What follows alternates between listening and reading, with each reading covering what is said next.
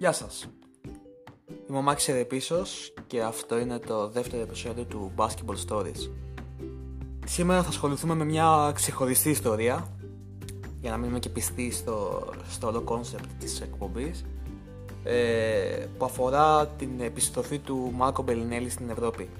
Ένας καταπληκτικός παίκτης, ένας παίκτης που έχει παίξει περίπου 13 χρόνια στο NBA, έχει κατακτήσει τίτλο με τους Spurs και μέσα σε μία μέρα, χωρίς να έχει ακουστεί τίποτα, χωρίς να έχει υπάρξει καμία φήμη μέχρι τότε, η Virtus Bologna ανακοίνωσε την απόκτησή του και φυσικά σκόρπισε ενθουσιασμό στις ε, τάξεις των φιλάθλων της γιατί πραγματικά μιλάμε για μια σπουδαία μεταγραφή η οποία μπαίνει δίπλα ε, σε ένα εξαιρετικό ρόστερ από το οποίο ξεχωρίζει φυσικά ο Μίλιος Τρόντοσιτς ο αγαπημένος του ανθρώπου που σας μιλάει αυτή τη στιγμή ο Μίλιος είναι κάτι ξεχωριστό και ο Μπελινέλη μπορεί να τον βοηθήσει σίγουρα πολύ.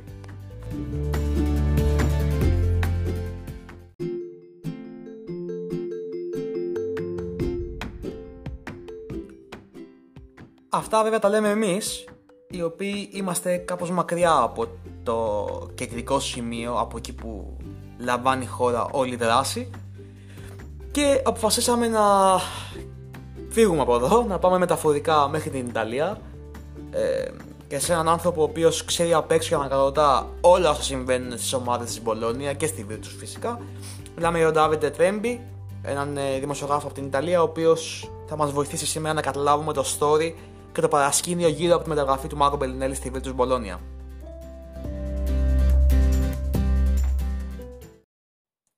Ντάβιντε, ένας εξαίρετος συνάδελφος και ένας πολύ ωραίος τύπος που είναι πάντα χαμογελαστός, πάντα με τον καλό λόγο στο στόμα, ε, εργάζεται στο Πιανέτα Μπάσκετ και στο ραδιοφωνικό σταθμό Νετούνο Μπολόνια. Είναι από αυτούς τους ανθρώπους που αποκαλούμε πλέον insiders. Δηλαδή, γνωρίζει τι γίνεται στις ομάδες της, ε, της πόλης που μένει, γνωρίζει όλα όσα ακούγονται και παίζονται πίσω από τις κάμερες και πίσω από τα φώτα της δημοσιότητας και γι' αυτό μιλήσαμε μαζί του και τον ευχαριστούμε φυσικά γι' αυτό ε, ώστε να μας ε, βοηθήσει να καταλάβουμε το σκεπτικό και το παρασκήνιο γύρω από το μεγάλο deal της ε, Virtus με τον Μπελινέλη. Στα επόμενα 10 λεπτά θα ακούσετε τη συνομιλία μου με τον Ντάβιντε και στη συνέχεια θα αναλύσουμε κάποια κεντρικά σημεία όσων μας είπε ο Ιταλός δημοσιογράφος. So, uh, first of all, I would like to have uh, your opinion about uh, everything that happens in Italy, because Italy suffered a lot during the pandemic. A lot of people died, a lot of people in the hospitals. How's it going? How it's going there right now? Italy is facing the second wave, dividing into the colored areas based the, on the contagion in the each region.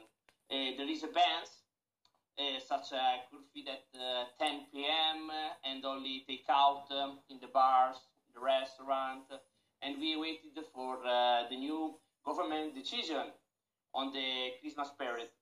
But it's okay, Mac. Uh, have uh, to be very careful uh, and always wear a mask outside.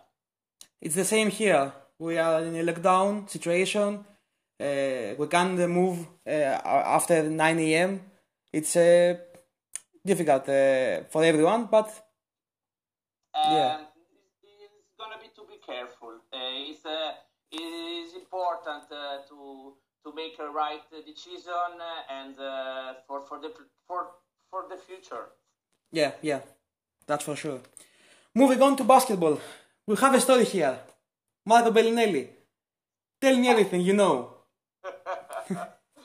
it's a whisper name um, opt for years uh, because Bellinelli has always loved uh, his, his city, uh, Auburn. Uh, Marco has won uh, city honors like uh, Gold uh, Neptunes, the state in the center of the city.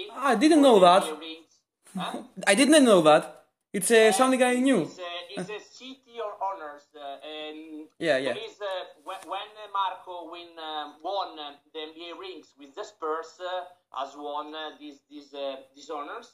And when re- he returned on the, the NBA season was over, he always present at Paladozza with the 42 match. Uh, because uh, for uh, his long friend Capitan Stefano Mancinelli, but and he has never seen the, the Virtus match in the in the last and the this contest presence and hopeful um, and um, only words uh, once he left the team, Marco, um, 13 years ago. Uh, he also made us uh, a hope EU before return to Fortitudo. after also uh, won a championship, Serie A, like Scudetto in 2005. Uh, Bellinelli in Virtus uh, saw a lot anger and betrayed for this choice, uh, with also manners and uh, the screaming, screaming under the Bellinelli's house. but everything is normal in Basket City. Yeah. But uh, the event of the social media or social network uh, make it so easy, but it's not. Uh, with Marco Jaric, when transferred to Fortitudo and Virtus, it's very, very worse. Yeah, yeah, yeah. but but there, there was, there never was Facebook or Instagram. yeah, yeah. To to have the people complaining all about it. Yeah, different right. different times, different times. But right now we are talking about a, a great uh, signing. Is that right? It's a, it's a high, high quality player for a team that uh, has already Milos, Sasa and a great roster. How's that? How? What's your opinion about it? In this season, uh, Virtus is unbeaten in Eurocup uh, and fourth uh, to the Italian League, uh, where he lost badly with the the, the, the Cremona and Brindisi, not the the, the, the team uh, like Virtus Bologna. Mm-hmm. Uh, Milos operates only at the end of the tie game. Also because the others don't have the same personality and is a lot important important culture and uh, protect him along with Markovic. Uh, Stefan uh, has, uh, has had COVID and he struggled to back in the shape in the last few months. now he has blown it to the shoulder in the last match in Eurocup and he's still not uh, best. Bellinelli will play with the two, two Serbs because uh, he most like uh, as a winger and uh, handler in the case. There is not a rules defined in the Djordjevic playbook. Uh, but uh, the wings, uh, the guard, and the, the center, not the shooting guard or point guard or small forward or power forward. Yeah, yeah, yeah. whoever is able, capable to repla- replacing them on guard while you need it and the wings. Um, he always done to beat uh, everything, uh, but uh, on an NBA was a specialist. Yeah, yeah, yeah, yeah. Now the big question. I know that the roster is very good for the Eurocup level, for sure. Yes. but yes. can we see chemistry between Milos and Marco? Can they play together? I can't play together because uh, Marco um, uh, probably uh, start to the small, the small forward uh, and play with um, Teodosic and and Markovic. Yeah. Um, because the Virtus, the point focus is the the offensive, but the really question is defensive because three three three person like like this uh, is want to uh, preserve uh, on the defense, uh, but uh, uh, is three person important, and there is an um,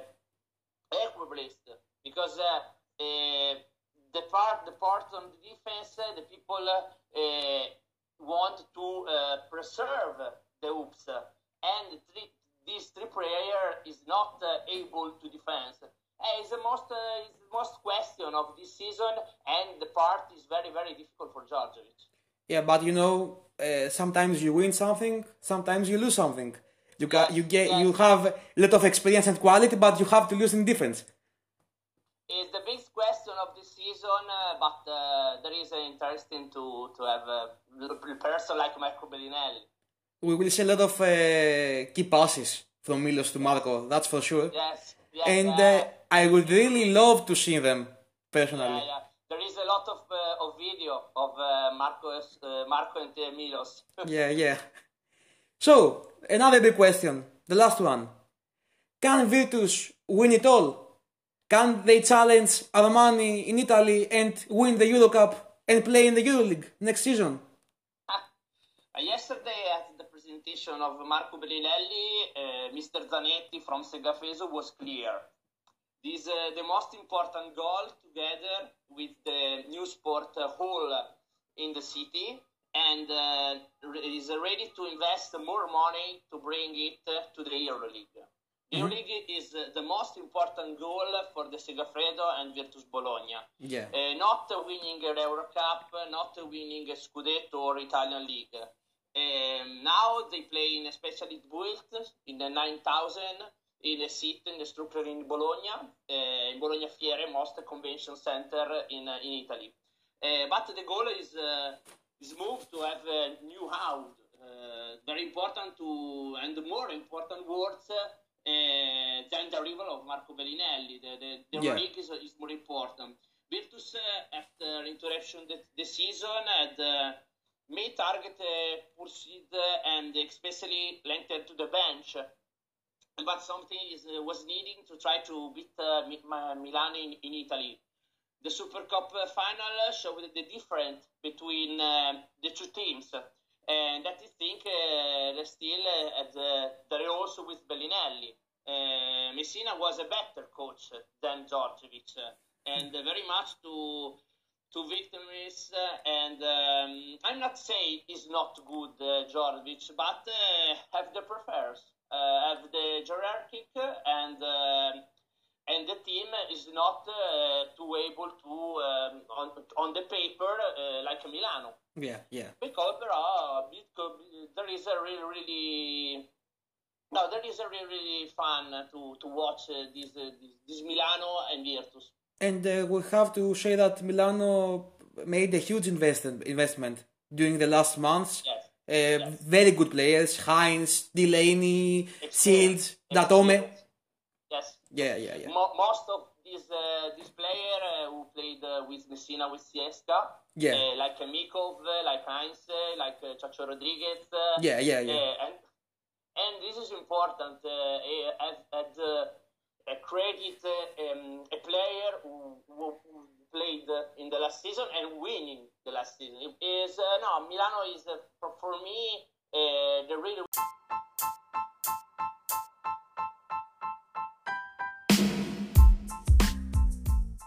αν δεν σας κούρασε κουβέντα, τα ελληνοαγγλικά μου και τα ιταλοαγγλικά του Dave και έχετε φτάσει μέχρι εδώ, τώρα είναι το σημείο που θα αποζημιωθείτε γιατί ουσιαστικά εδώ θα συνοψίσουμε όλα όσα ακούσαμε. Τι κρατάμε; Σε πρώτη φάση μιλάμε για μια επιστροφή η οποία μπορεί να ενταχθεί στο ρομαντικό κομμάτι του μπάσκετ ο μεγάλος στάρ μετά από μια σπουδαία καριέρα, μετά από τίτλους, μετά από αναγνώριση και διακρίσεις επιστρέφει στην ομάδα που τον ανέδειξε και στην ομάδα που τον, ε, που τον έδωσε ουσιαστικά στο ευρωπαϊκό και παγκόσμιο κοινό. Οκ, αυτή είναι μια ωραία ιστορία.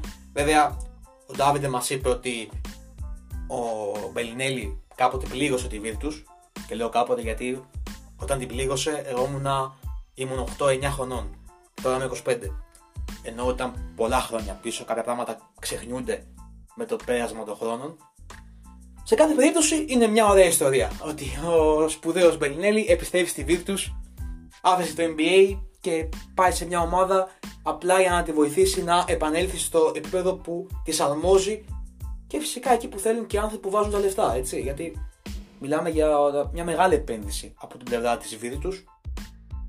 Έχει ένα, ένα roster με παίκτες που, αξί, που, που κοστίζουν πολύ. Δεν είναι μόνο ο Μήλος, που ο Μήλος δεν ξέρω καν εγώ προσωπικά τι παίζει στη Virtus. Δεν, δεν γνωρίζω. Δηλαδή είναι ένας παίκτης μάγος, ένας παίκτης που αν παίξει με ένα πόδι και με δεμένα τα μάτια του μπορεί να κάνει πλάκα και στην Ευρωλίγκα. Αλλά το ότι μένει εκεί πέρα κάτι σημαίνει. Και υπάρχουν και άλλοι παίχτε. Υπάρχει ας πούμε ο, ο Vince Hunter, που έπαιζε παλιά στην ΑΕΚ και στον Παναθηναϊκό. Ο Στέφανο Μάρκοβιτς. Στον πάγκο είναι ο Τζόλτζεβιτ, που ήταν στην Εθνική Σερβία χρόνια με σπουδαία αποτελέσματα. Συνολικά μιλάμε για ένα project με χρήματα, πλούσιο και με μεγάλες βλέψεις.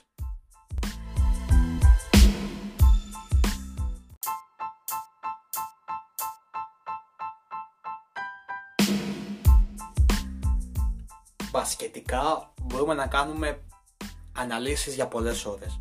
Βέβαια, και αυτό δεν είναι και πολύ λογικό, γιατί ακόμα δεν τους έχουμε δει σε δράση. Αλλά θεωρητικά τουλάχιστον, το δίδυμο Τεόντοσιτ Μπελινέλη μπορεί να κάνει πλάκα στο Eurocup. Καθαρά και εξάστερα. Δεν έχει καμία ομάδα αυτού του επίπεδου αυτούς τους παίχτε, αυτό το δίδυμο. Και αν το συνδυάσουμε, όπως είπε και ο Ντάβιντε, με τον Μάρκοβιτς, βλέπουμε μια τριάδα στην περιφέρεια γεμάτη εμπειρία, παραστάσεις, ταλέντο, ποιότητα, μυαλό, όλα. Αυτό όμως είναι το τελευταίο. Η Virtus έδειξε ότι το ευρωπαϊκό μπάσκετ δεν είναι μόνο Ευρωλίγκα. Και ο Μπελινέλη έδειξε ότι το μπάσκετ δεν είναι μόνο το NBA. Αυτό είναι το μεγαλύτερο μήνυμα που μπορεί να δοθεί εκεί έξω. Και τα τελευταία χρόνια βλέπουμε ότι υπάρχει μια τάση αναβάθμισης του, της EuroLeague και του ευρωπαϊκού μπάσκετ στο μυαλό των παιχτών που παίζουν και στην άλλη πλευρά του Ατλαντικού. Παράδειγμα, ο Νίκολα Μύρωτιτς άφησε στην άκρη πολλά εκατομμύρια άφησε στην άκρη ένα σταθερό καλό, καλό ρόλο σε ομάδες του NBA, 5ου-6ου παίκτη, με 15 πόντους μέσο όρο, με καλά λεπτά συμμετοχής. Τα άφησε όλα αυτά λοιπόν για να έρθει πίσω στην Παρσελώνα να είναι πρωταγωνιστής στη χώρα του. Ο Μπελινέλη κάνει το ίδιο. Αφήνει το NBA, αφήνει ένα συμβόλαιο για το minimum που θα πρέπει να απλά έναν ρόλο βετεράνου σε μια ομάδα και να έρθει στην Ευρώπη να νιώσει πρωταγωνιστής, να νιώσει ηγέτης και φυσικά να δώσει και ένα μεγαλύτερο μήνυμα ελπίδας στους φιλάθλους της νέας του ομάδας. Είναι προφανές ότι ο κόσμος της Βίρτους ονειρεύεται πλέον μεγαλεία. Και μένει να δούμε αν θα τα πετύχει αυτή η ομάδα. Αν ρωτάτε εμένα δεν ξέρω. Θεωρώ ότι το Eurocup το έχει να είμαστε ειλικρινείς. Αλλά προτιμώ να κάτσω στην απ' έξω μεριά, όχι του δημοσιογράφου, του φίλαθλου, απλά για να δω λίγο το Μίλος και το Μάρκο μαζί. Γιατί αυτό θα είναι πραγματικά pure basketball.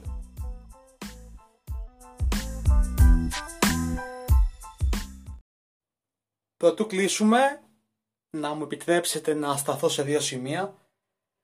Σε πρώτη φάση, είναι πολύ τιμητικό το κεφάλι μου που επέλεξε να αλλάξει έτσι μόνο το σύστημα τονισμού και να πει αντί για φιλάθλους, φιλάθλους. Δεν είναι σωστό όμως. Το διορθώνω άμεσα για να δείξω ότι είμαι και επαγγελματίας και να πω μπράβο στον εαυτό μου σε αυτό το σημείο.